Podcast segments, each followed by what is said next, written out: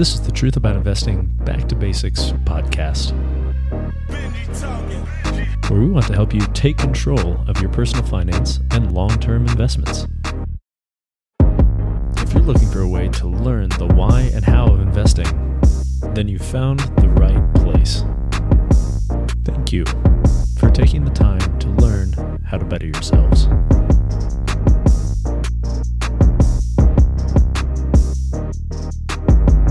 Because uh, because we're you know we're interviewing me today. Do you have jokes for me today?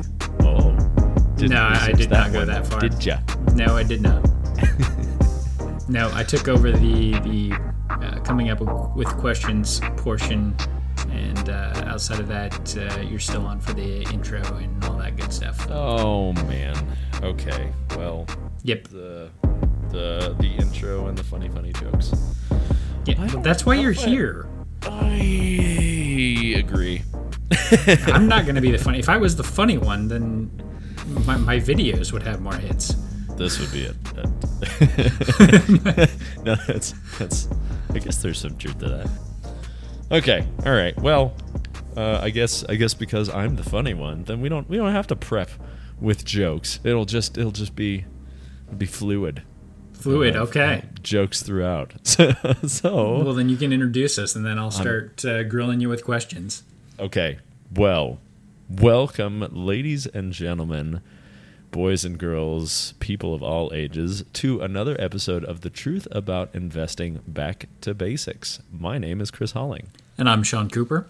And Sean's gonna interview me today about right. stuff. I uh, okay, I guess I can throw in a little bit more of an intro to that. So yeah, um, the the previous yeah it was the previous episode that we did. Uh, we focused on alternative investments, and one of those that we addressed was actually real estate. We talked about real estate, and and really there's there's entire podcasts that are dedicated to this through and through, and there are very very successful ones at that. And I I mean just to. give, I guess, kind of my own shout out to it, unless I need to bleep it later. I, I really enjoy BiggerPockets. BiggerPockets does a really good job of of doing a real estate investing podcast. Um, they've got a lot of really cool resources that I've personally learned a lot from just on my own time and my own research.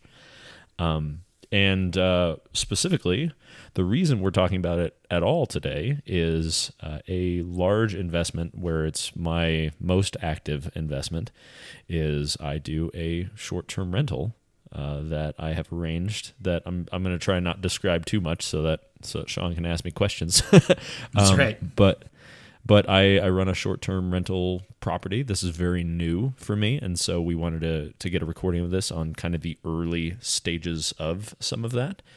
And specifically for me, it's a version that uh, BiggerPockets would, or others, depending on how I edit this, uh, would reference it as called house hacking.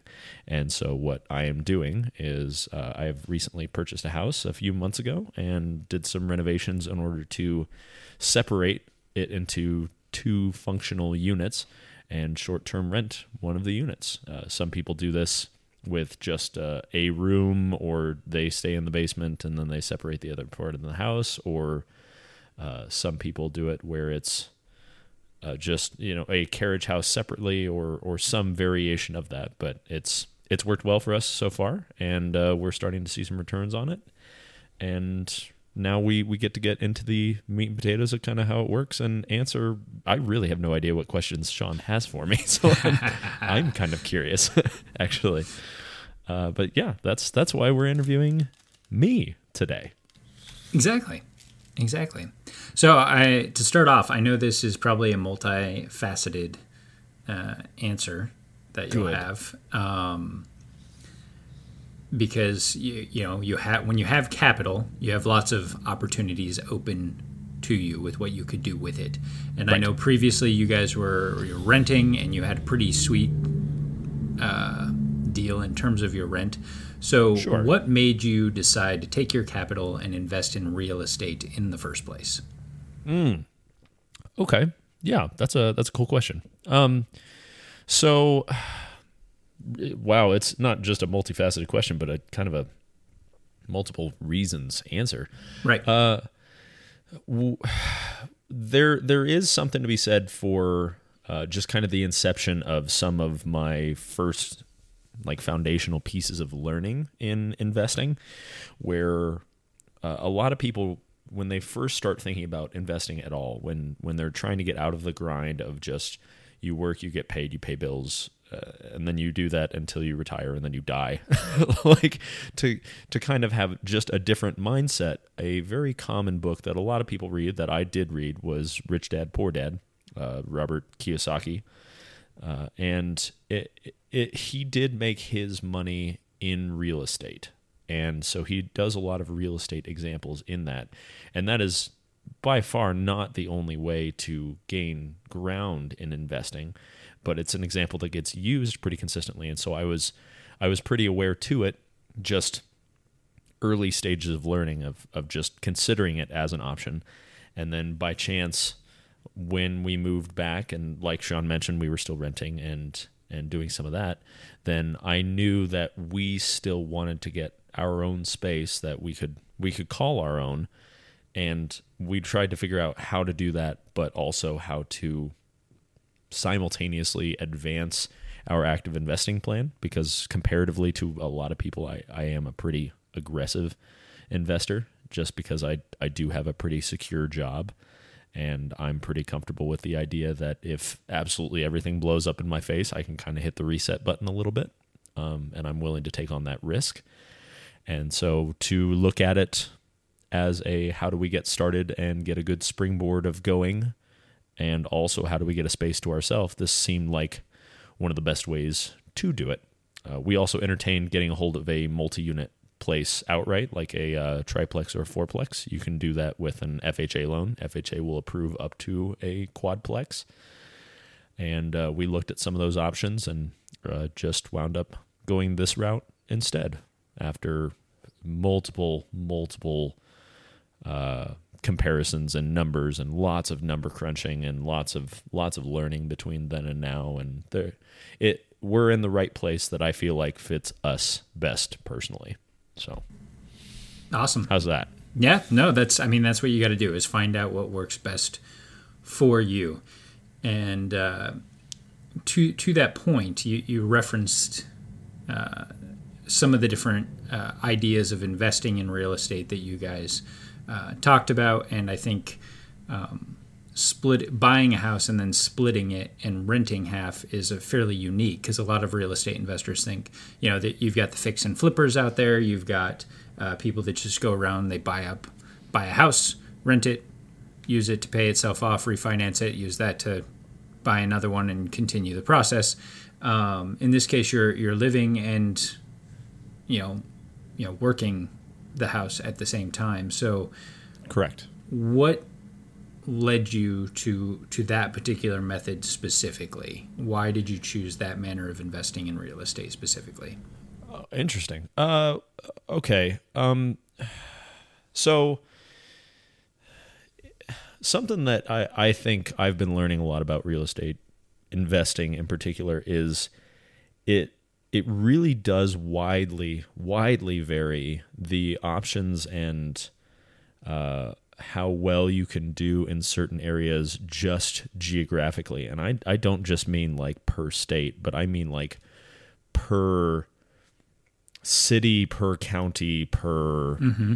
uh, neighborhood. And, and that can vary a lot of things wildly. So strictly short-term, as an example, if you are looking in a spot out in, I don't know, say Maine, Uh, I love Maine. Maine is a is a beautiful place to be, but their touristy time is very much the summertime because of lobsters and lobster season, and, and sometimes the, the winter a bit, just because people like to get out and, and a little bit of fall to see the colors and whatnot. But those are slower times in comparison to summer. So when you're looking at that as a real estate investment and you're considering like vacation home renting, which is a that's sort of one of the versions of, of short-term renting, then that's that's the type of thing that you got to consider, because when you're looking at those, then you're offsetting the costs for when you know when the getting is good and you can get good rates uh, and get good return versus the slower months and kind of feast and famine and and riding through that. Uh, whereas, say you're looking in the uh, Denver metro area. Then Denver metro area, there's there's tourism that kind of occurs all year round, and there really is a large influx of people that's always coming into the area. And so because people are are moving in, moving out, moving from place to place, it's pretty common to have things like short-term rental, long-term rental available to you, and therefore there's also a lot of opportunity for growth, like uh, like fix and flips, like you referenced. There's uh, there's just a lot that happens on the real estate side here. Whereas, say you find a a small town in Iowa, um, I, I don't know why I picked Iowa, I just did, uh, but there there might not be a a lot of traffic of people coming in and out or moving into it. So you could get a house for four grand. I saw one go for four grand the other day, which is just wild in comparison to Denver metro numbers. Yeah.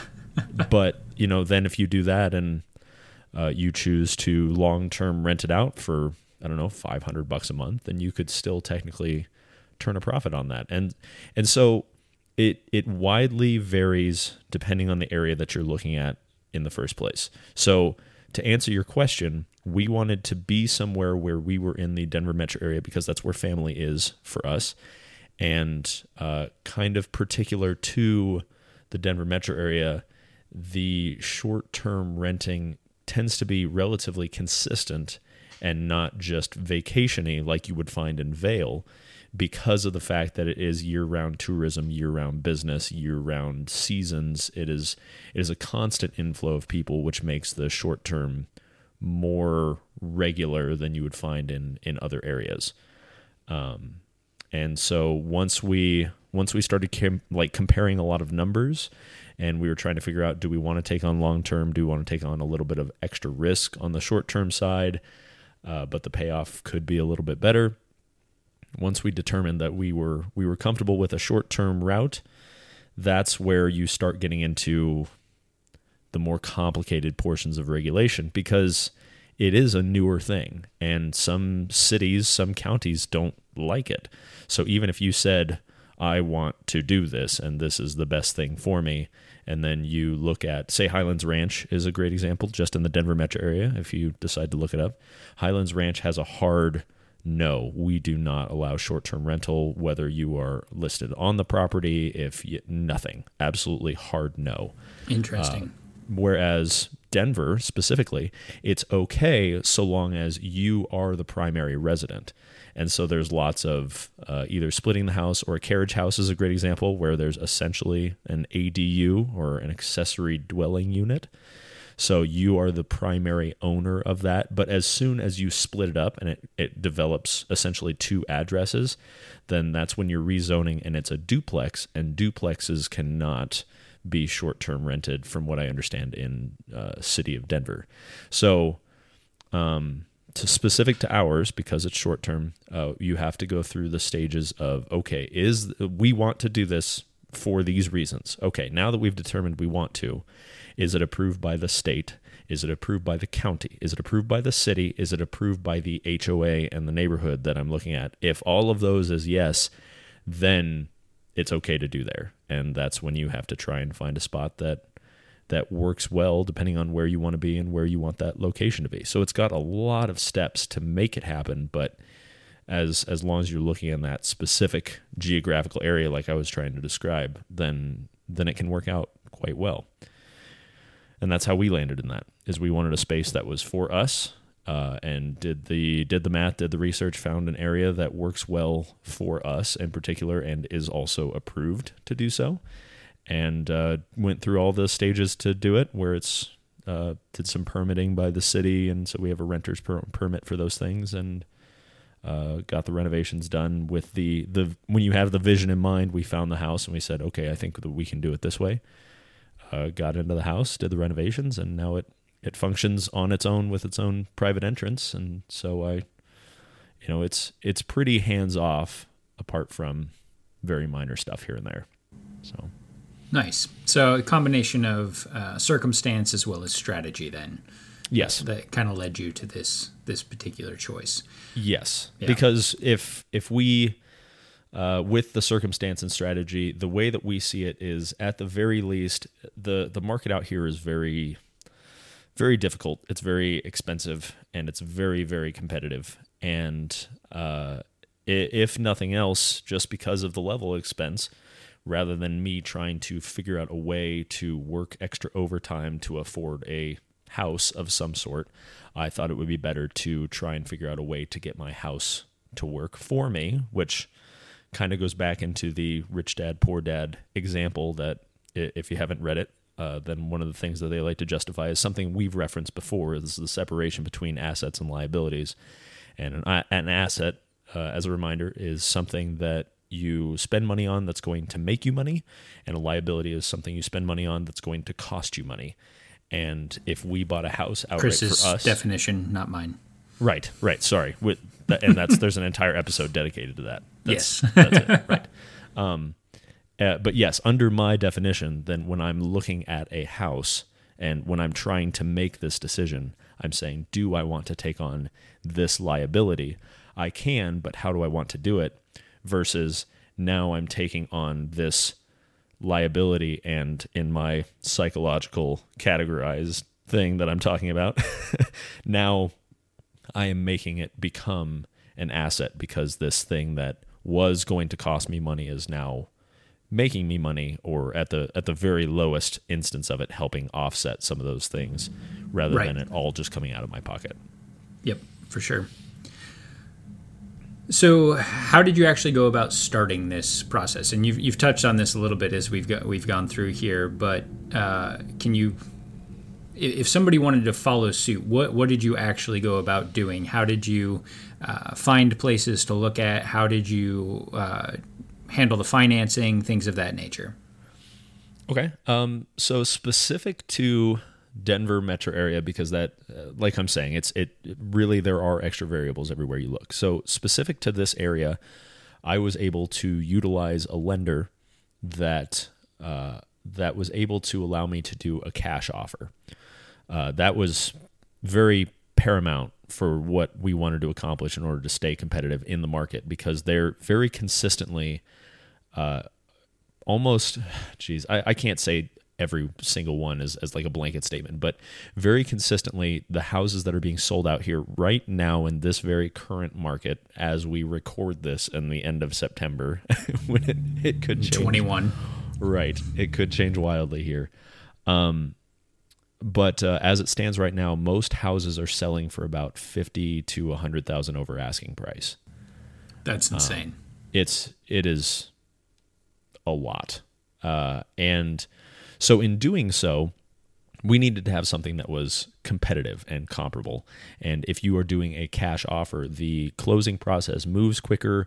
There's a couple of fees that kind of get removed from the process. So it, it it's like having more money, even though you're not, you don't have more money in a way. And we were able to go through a program that was able to do a cash offer, which made it very So without actually naming that program, because we don't That's wanna, what I'm trying to avoid. Uh, right? Yeah, I know, I know. how, how would somebody go about finding a program like that? Ooh, uh, you know, it's it was so unique and it's so new here in this area that uh, I kind of stumbled across it by my realtor suggesting it. Oh, uh, okay. But so maybe tap your realtor for advice on that one? Sure. Or, or you know, there's there's really nothing wrong with, with talking to multiple realtors. Uh, there's there's this oh, weird absolutely. dynamic that, oh, there's there's a, a very strange dynamic that exists where uh, if you sign a contract with a realtor, technically you were supposed to use that realtor, especially with a broker, and there's a whole bunch to that. And and the fact of the matter is, and I we I hope to not get a, too much backlash from this, but like if your realtor is not doing well by you, you can find ways out of that contract. Absolutely. And so when you are trying to find new avenues because your realtor isn't doing what you feel that they should be doing, or really just they're they're not operating within your best interests, which is literally their job description, then look elsewhere, talk to other people, and just compare. Because if you find somebody that's really willing to go the extra mile for you, then that's that's why you want that person anyway. So for sure, I, I say that to say that mine was going the extra mile for me and found this opportunity for me, and and it was it was very, very helpful. So uh, if you were looking for that in particular, check your area. You know, like a, a Google search, call around, call some I, I uh, maybe call a local investor or something, and uh, try try to just see what you can find out, and specifically ask for that. Hey, do you have you ever heard of a program that allows you to do a cash offer, uh, and and they act as your cash offer? And that's how it worked. Is they they did a cash offer, they closed, and then uh, they connected me with a mortgage broker, and then the mortgage was set up in a a name that they picked, or well, the, the mortgage company that they picked. And how it works and the way that they make money is that, for me, I don't see a difference. Uh, if the rate is three percent, then I get connected with this mortgage broker, and they say, okay, we're the, the going rate right now is three percent, so I'm just going to charge this guy three percent.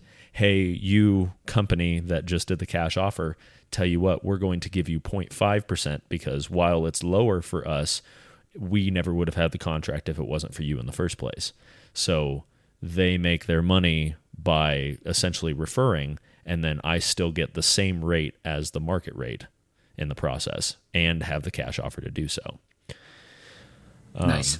So that was just the purchase side. Uh, to your question, how did I get to that point? Wasn't that your question? See, this is this is why, you know, you you keep track of the questions. Was was that your question? uh, that was that was part of it. Yeah, it was. Okay. You know, how how did you go about it? So uh, the other aspect, you, you already kind of talked about this a, a fair bit, but was like, how did you actually find this specific place? So gotcha. Um, okay. Um, I was I was doing a lot of hunting around, like I was talking about. The uh, uh, a, a lot of very active real estate investors will tell you that you should really first do the number crunching on one hundred deals or one hundred real estate investing opportunities, one hundred properties, before you actually make your first one, just kind of as a rule of thumb, so that you are crunching numbers and you're going through the reps. And by the time that we had done this, I I had done over that amount by accident. I, I, I didn't even mean to like shoot for that mark. I just had by that time. And uh, so I was looking around at a lot of places, and it's It does take a level of creativity, like you were talking about, where we said, okay, let's check out this house. We go and check it out, and it's in the type of area we wanted in the first place. So we did our research to find out, uh, is it okay on that state, city, county, H O A level in the first place? Right. Once we found out that that was okay, then we showed up and poked around the house and thought, okay, how can we split this up to give it private access so that they really have their own space entirely? You can do short-term renting where you say you rent out a room and share the kitchen or something, and some people do that, and I personally don't enjoy renting those, so I don't want to offer that as a, a thing to rent, if that makes sense. I just yeah. I just don't personally enjoy that option, and so why would I offer that option if I don't even enjoy it?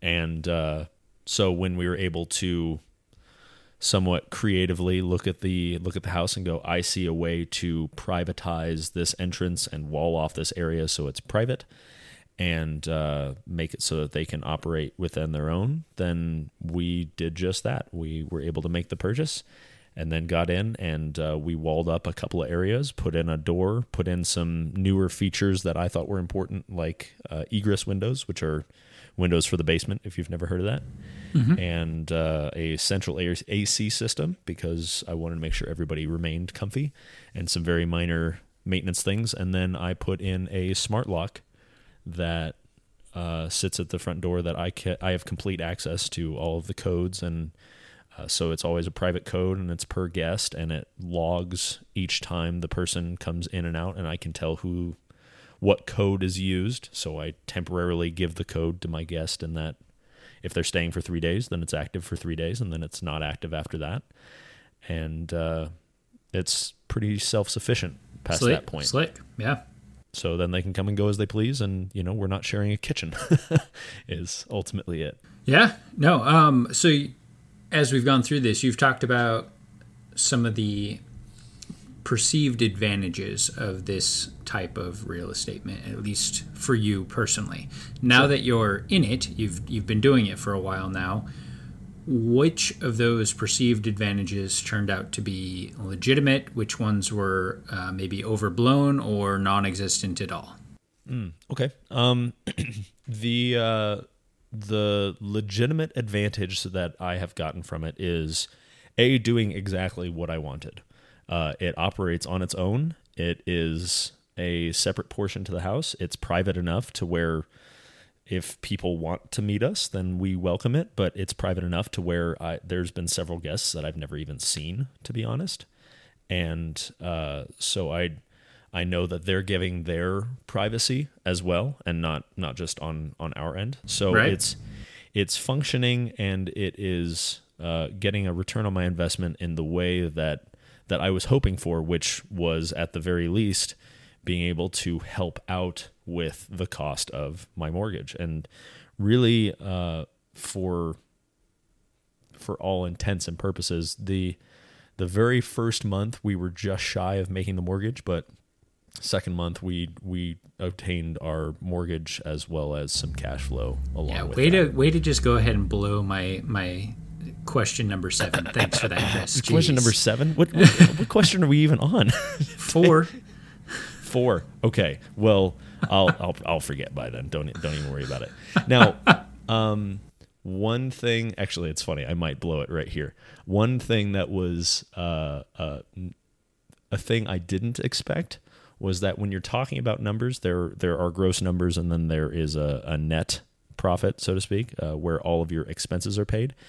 Uh, so like the, the number that you find after your expenses are paid is, is the number that's like your net, your cash flow at that point. And, uh, when I was looking at gross numbers, the thing that I didn't consider that, that I should have, I guess, is that when I was comparing other comparable properties making X amount, I thought that's insane. I've never even heard of that. It didn't really include the cleaning costs that, that you have, which you can clean it on your own, but I've got too much going on in my life to also take that on, because really it's a, a second job at that point. Um, right. So I, I needed to make sure I had a cleaning crew come in, and they do a great job, and it's, it's a very fluid process. Uh, but it, it really drops that amount of gross cost to less than you would think, because it's still gross. Like say, say cleaning costs five hundred dollars at the end of the month, then you still have your gross amount after cleaning, and that those numbers were still good, but I, those weren't the numbers that I expected out of the gate, just because uh, we, you charge the, the renter for the cleaning fee. And so I don't even see it. But when you are talking to people and they say, these are my gross numbers, that usually includes the cleaning fee that you don't even see in the first place when you first talk to people about it, if that makes sense. So it almost inflates what the what it sounds like they're getting. Uh, yes. That, yeah.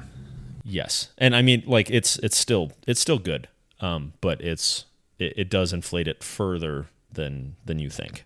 On top of that, at least it did for me on those first conversations that I had ever looking into this. That's fair. Uh, that actually leads right into my next question, because sure. uh, I would kind of classify that as a, a challenge or an unexpected hurdle.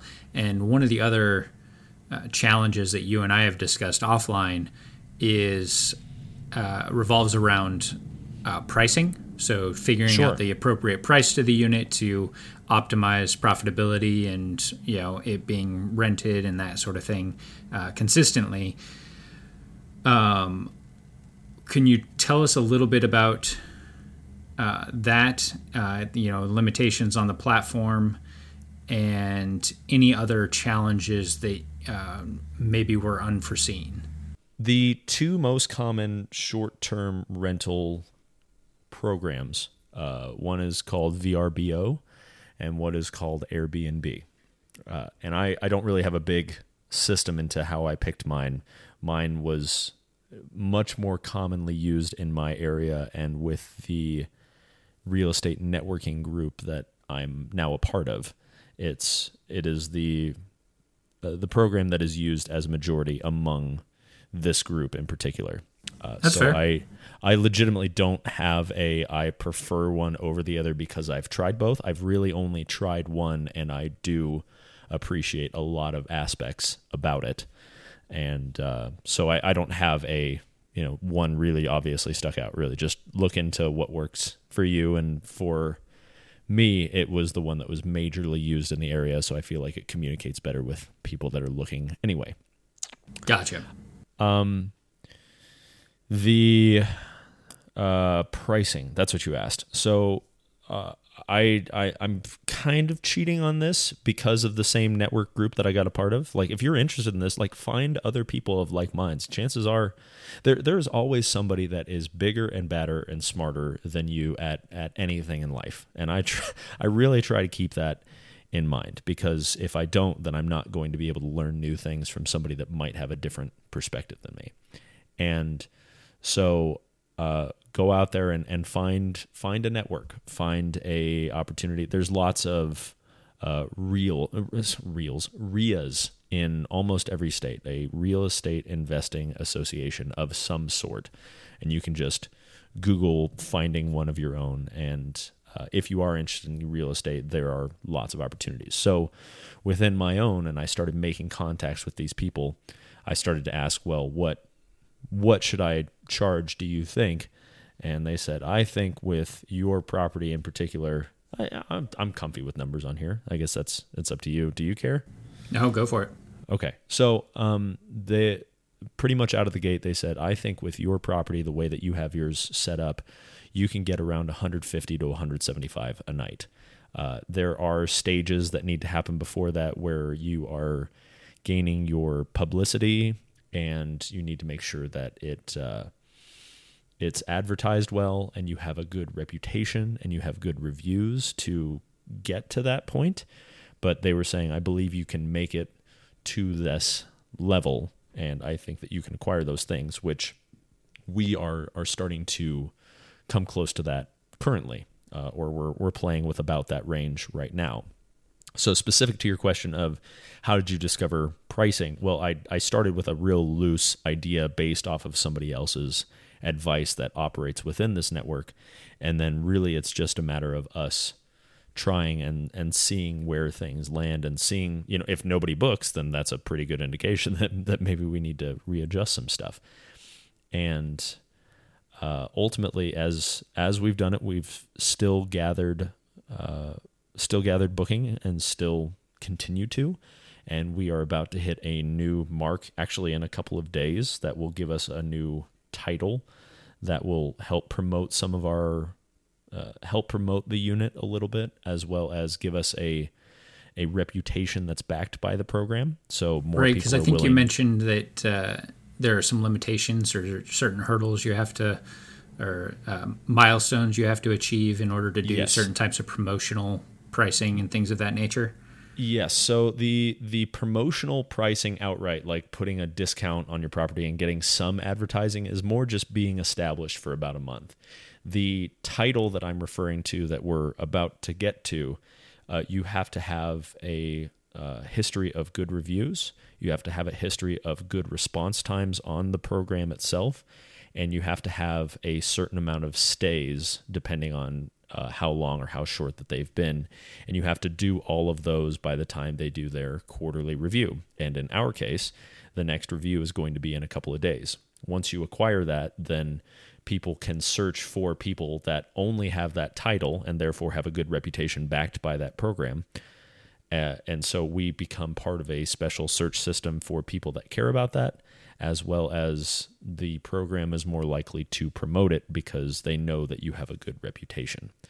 Uh, and in doing so, you get more bookings, and you can also increase your prices a little bit because you are a, I guess, a cut above, so to speak, because you are you are doing the legwork to make sure that it's a quality unit. Well, there's less risk on the renter's side Correct. Of things. Yes. Yeah. Right. It's it's bound to be a more a more quality option, a more quality stay, as far as if there's an issue, then it will be addressed because there's a good reputation, but also exactly to what you're saying, that there's there's less risk of something going wrong because they have been uh, actively established as as somebody that's helpful, uh, somebody that will will take care of the job properly. Right. You've been vetted. And, right. Exactly. And so once we uh, once we reach that stage, then we'll we'll play with the pricing and see if people continue to book. And uh, I they they've continued so far even without this title. So I believe that's a that's a good piece. Uh, one personal piece of advice that I'll offer to somebody if they are doing short-term stuff, uh, or if they're they're interested and they're going down this road, it's been my personal experience that uh, it's almost better to charge a little above what the going rate is in the area rather than below. You would think it's below in order to try and be competitive and bring people in, which as you're starting out might be true. But I've found that if you have something that's more expensive in general, especially if you have a quality place that people will want to stay at anyway, it tends to bring in a type of client that is less likely to mess up your stuff rather than one that's only looking for a deal. Because the ones that are looking for a deal, I've found, are more likely to have some form of a, a damage to your property or or an issue or or expecting a deal, so to speak. So on a very personal note, uh, we've we've found that that shooting a little above the area tends to attract a certain type of person that we we like to have, as especially as we live on the property. So for sure. Does that make sense? Uh, yeah, I was curious okay. if you wanted to expand on that. It sounds like there's a, uh, a story that goes along with that. Oh, I mean, I, the thing is, is that it's uh, that was some advice that I was finding, and uh, or early, early on.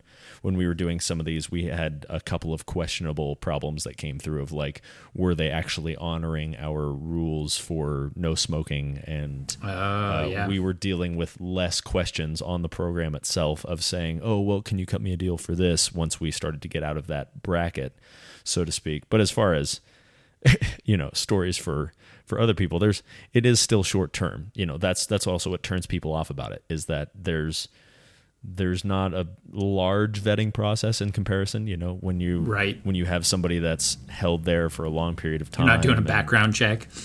Right, exactly. Now, I mean, uh, this program, we have opted to make sure that we have a government I D issued, so it still keeps people pretty accountable, uh, but it, it doesn't have as in-depth of a check as a as a long-term would be. But, you know, I'll have... That, I, I was I was talking with somebody from my network the other day that was telling me that they... They were doing a uh, a rental, and I guess an entire mariachi band was in their place, and they were driving oh, by and they noticed it and they had to kick them out. Like, um, like there's still weird stuff that goes on.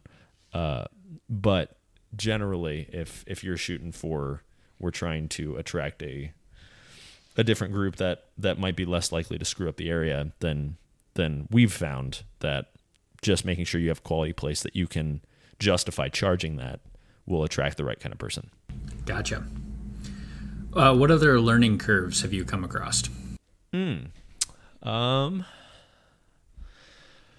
Overall, I'd say the biggest learning curve was, like I was talking about with doing the the hundred deals or so in my head, where you're looking at different properties and different opportunities and looking into regulations and where to find those, considering numbers like, how much does it cost you in taxes? Because if it's that much more in taxes, can you really just just doing the numbers uh, itself was was a learning curve. And uh, I'd say I'd say general you, repairs. You haven't even done all the taxes yet. You get to you get to oh, no. deal with that for the first time in April. Right. Of next no, year. I am I, I am not looking forward to any of that. But I, when I'm talking about that, I'm talking about crunching the numbers and making the considerations into what your expenses are going to be. So like okay, the mortgage, yeah. the taxes, the cost for, you know, how does the program affect things? What type of amenities are you going to be looking at? Like considering all of the business expenses, because that's what you're going to be doing. Uh, I'd say the other learning curve would be, I'm familiar with houses and and renovations just as a whole, but the actual operational process of it and what needs to be done and, and how things all work is why I brought in a general contractor. I'm sure I could have done a lot of YouTube and, and uh, screwed it up and then paid the same amount for somebody to come in and unscrew up my stuff and then fix it. But instead, I just outright went for the contractor. And so having some of those, oh, I want to do this, well, that's fine, but you got to hit these these marks first, was also a, a learning curve that I think happens to anyone, really. I'm trying yep. to think if there's anything else that sticks out. I don't I don't think so, but the uh, yeah. That's looking, fair. Looking at the numbers and business expenses ahead of time and making sure that you're not just seeing dollar signs and you're considering what the cost is for, for it to operate appropriately is is very important. Well, like I said, you already more or less answered this question because um, I was going to ask you, you know, about a general idea of the outcome if you broke even, came out ahead, that sort of thing. Um, and I know in your particular circumstance, like we we touched on briefly briefly mm-hmm. previously, um, for you, break even was kind of a uh, almost a tougher mark because you had such a, a good deal in terms of your rental previously. So uh, the, the assumption I would make, and I think you and I have talked about before, is if somebody is currently renting in their, their same market, especially with the way things are today, then uh, the offset, the uh, the the break-even point is actually easier to hit because you're dealing with a a much higher rental that you're paying on a monthly basis that you're you're switching over to that mortgage and then trying to offset with the, the income. So is there any additional color you'd like to add around that?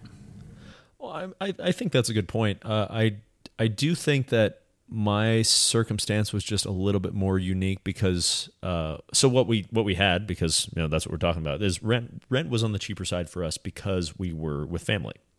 And it was still a very symbiotic relationship because Uh, being with family offered what what benefits you get for living with family in the first place, uh, but it also means that you don't have your own shared space. So the uh, the money was helpful for them, and the extra sets of hands were helpful for us, really, with the kiddo. And uh, it, in doing so, the the rent was actually only semi a factor of that. It was much more about us personally wanting to get our own space and right. wanting to, to be able to spread our wings, so to speak, I, I guess with that. Um, but, but having our own, our own elbow room was, was very paramount. In specific to how do you compare when you're looking at uh, rent versus, versus not, even if you have a cheap rent deal or something along those lines, is very much a, a long-term thing. Like I, I know that personally, and this, I feel like this is hard to do without a diagram, but I I really try to make it so that my paycheck takes care of me and my expenses, and my investing has the capability to operate on its own.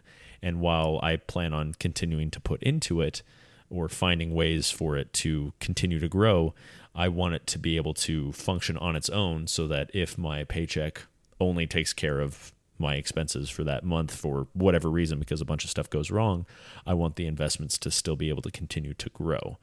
And so this is a springboard into that, where our plan is, we just don't have an exact route, is to move from this point, and whether it's selling it or keeping the home and continuing to rent it or some variation of that, this is going to be a, a springboard into allowing investments to grow beyond that. So we are taking the time to actively put into it right now so that we can step away from it and allow it to grow on its own. And uh, so if you are making a consideration like Sean is talking about, okay, do I step out of this renting area to get into a spot? There's there's nothing wrong with stepping back into a renting area later, or or even continuing to rent while while you've got stuff that's going on that's cheap, and then using money on the side to allow real estate specifically or some type of investment grow for you while you're continuing to rent. It's very, very case-by-case basis on what works best for you. Uh, we just happen to also want our own space and wanted to aggressively invest, and so we were willing to take on some risk, and this was our way to do both. Does that, does that answer that pretty well, I think? Yeah, yeah, very much so. Okay. Yep. Great. Um, that brings me to the the ultimate question, if you will, Ooh. and and one follow up question to it. Mm. So, would you do it again? And if yes. so, Would you? What would you do differently? Oh, okay.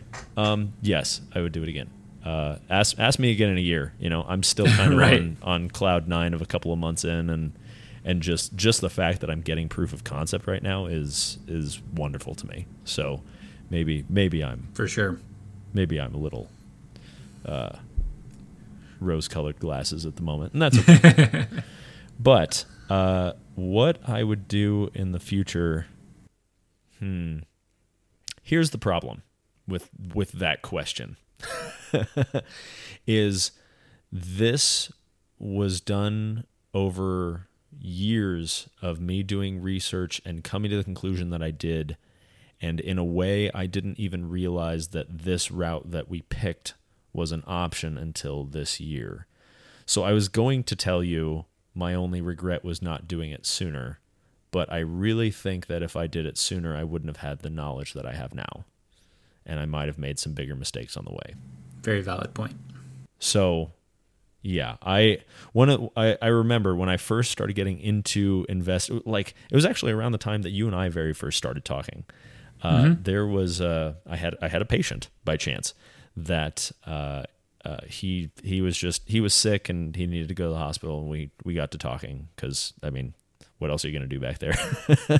um, but we got to talking, and uh, he was telling me that he's got a business that's up and running. I think it was a, a tire business or something along those lines. And he had just purchased it, and he was looking to do something else. And uh, he was he was upset. What was that? He had just gotten into a fight with somebody, and he was dealing with a big lawsuit, and his anxiety kicked up because he was in the courtroom, and it it was just all becoming a little overwhelming for him because the other person didn't show up.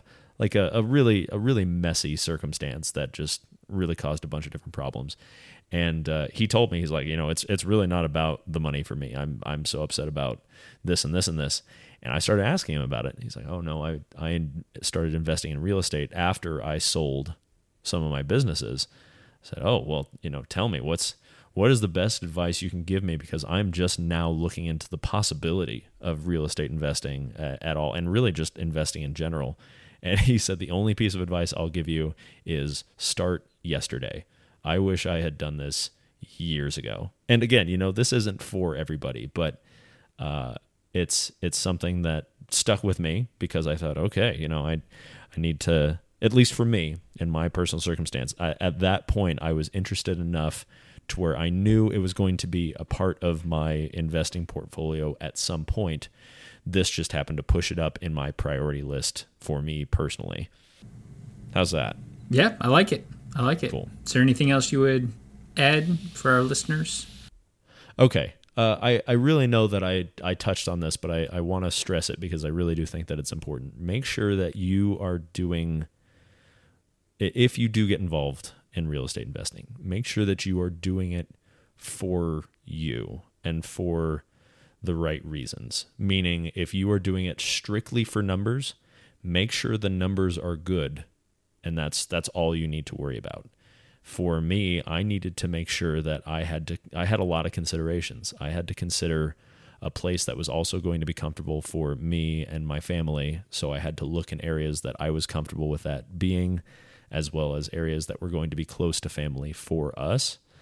And if it's I, I used to, I was talking to a buddy of mine about this yesterday. I told him, hey, you know, if, if it was just you and me and we were just looking for money and we were going to move in somewhere, but you know, we didn't have these, these families attached to us, you know, you and me would be out in this, in this terrible part of town and just bring a couple of baseball bats and, you know, just, just ride it out for a couple of years once we buy this building and, and then turn a profit. But like, that doesn't work for me in my circumstance. Uh, and I, I think that could have been more lucrative overall, and I would have gotten way more cool stories in the process. But it it did not work for what was needed in my life, and I, I think we talk about that a lot on this podcast. Is that when you are when you are looking at all these things and you're looking at your personal finances and you're investing, you need to find out what's comfortable for you, and you need to know why you're doing it, which is how we led to doing this at all because of our long-term goals as well as what we needed right now. And uh, I think that's that's really important for everybody to consider if you're looking into it at all, and not just a, I'm going to do it to do it. Good advice. Cool. Cool, I man. like it. That's all I had on my end, so. Sweet. Well, you know, interview time for you. What did you What did you think? Did you Did you like it? Did you Did you like switching it around and asking me questions? It felt It felt weird, right? Yeah, it felt like the pressure was off. All I had to do was sit here and listen. Well, I'll tell you what. I'll Except just... I probably didn't fill the role of being funny and entertaining. You You still had to do that, so you know, really. Really, you just well, put more on you. Well, well, thanks for joining us on The Truth About Investing. I'm Chris Holling, and I'm also Chris Holling. Is that like? Yep, no, I'm Sean Cooper. Thanks for that. I'm trying to get excited about it. Oh, man. Okay, yeah, let me actually wrap this up. Thank you again, everybody, for coming to join us. And thank you, thank you for asking me those questions. Those are those are great questions. I'm glad. I'm glad I had to actually think about stuff, and it wasn't just like spewing information. That was that was great. So I appreciate you asking. You're welcome. Uh, and thank you, everybody, for coming out to listen, or or picking up your headphone to listen, I guess. Uh, and uh, thank you for taking the time to want to better yourself. I, I just had a brain fart. I don't know. That was weird. My name is Chris Holling. You had a brain fart about your own name? I no, I just talking. Just English was not my strong suit just right then. And thank you for calling attention to it, because now any type of insecurities that I have are just blown even further into proportion. And uh, I You're you know, welcome. I, I'm Sean Cooper. Uh yeah, and that come see now I'm all tongue-tied. You have Truth About Investing Back to Basics. You could show up next time, you know, if you want. If you, you, you did great on the questions. We'll, we'll just leave it at that. You, you did great answering the questions. Thanks, buddy. We'll see you guys. Hear you next time. Dang it! I'm I'm stopping this. This I'm, okay. Yeah, we'll we'll get this right next time. Podcast disclaimer. Disclaimer. The disclaimer following.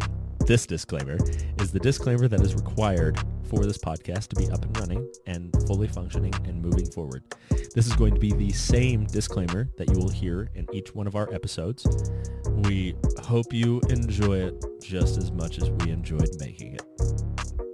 All content on this podcast and accompanying transcript is for informational purposes only.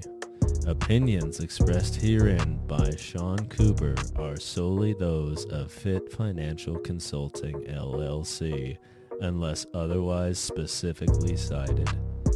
Chris Holling is not affiliated with Fit Financial Consulting, L L C, nor do the views expressed by Chris Holling represent the views of Fit Financial Consulting, L L C.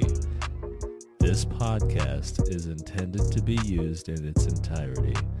Any other use beyond its author's intent, distribution, or copying of the contents of this podcast is strictly prohibited. Nothing in this podcast is intended as legal, accounting, or tax advice and is informational purposes only. All information or ideas provided should be discussed in detail with an advisor, accountant, or legal counsel prior to implementation. This podcast may reference links to websites for the convenience of our users. Our firm has no control over the accuracy or content of these other websites. Advisory services are offered through Fit Financial Consulting, L L C, an investment advisor firm registered in the states of Washington and Colorado. The presence of this podcast on the internet shall not be directly or indirectly interpreted as a solicitation of investment advisory services to persons of another jurisdiction unless otherwise permitted by statute. follow-up or individualized responses to consumers in a particular state by our firm in the rendering of personalized investment advice for the compensation shall not be made without our first complying with jurisdiction requirements or pursuant an applicable state exemption. For information concerning the status or disciplinary history of a broker-dealer, investment advisor, or their representatives, a consumer should contact their state securities administrator. This has been a test of the emergency disclosure system. uh, that was my favorite of our uh, disclaimers, was when you did the Visine. I still, uh, I still throw it in every once in a while. I know, it was on for, there la- for the last for time. Dude. Red eyes, clear eyes.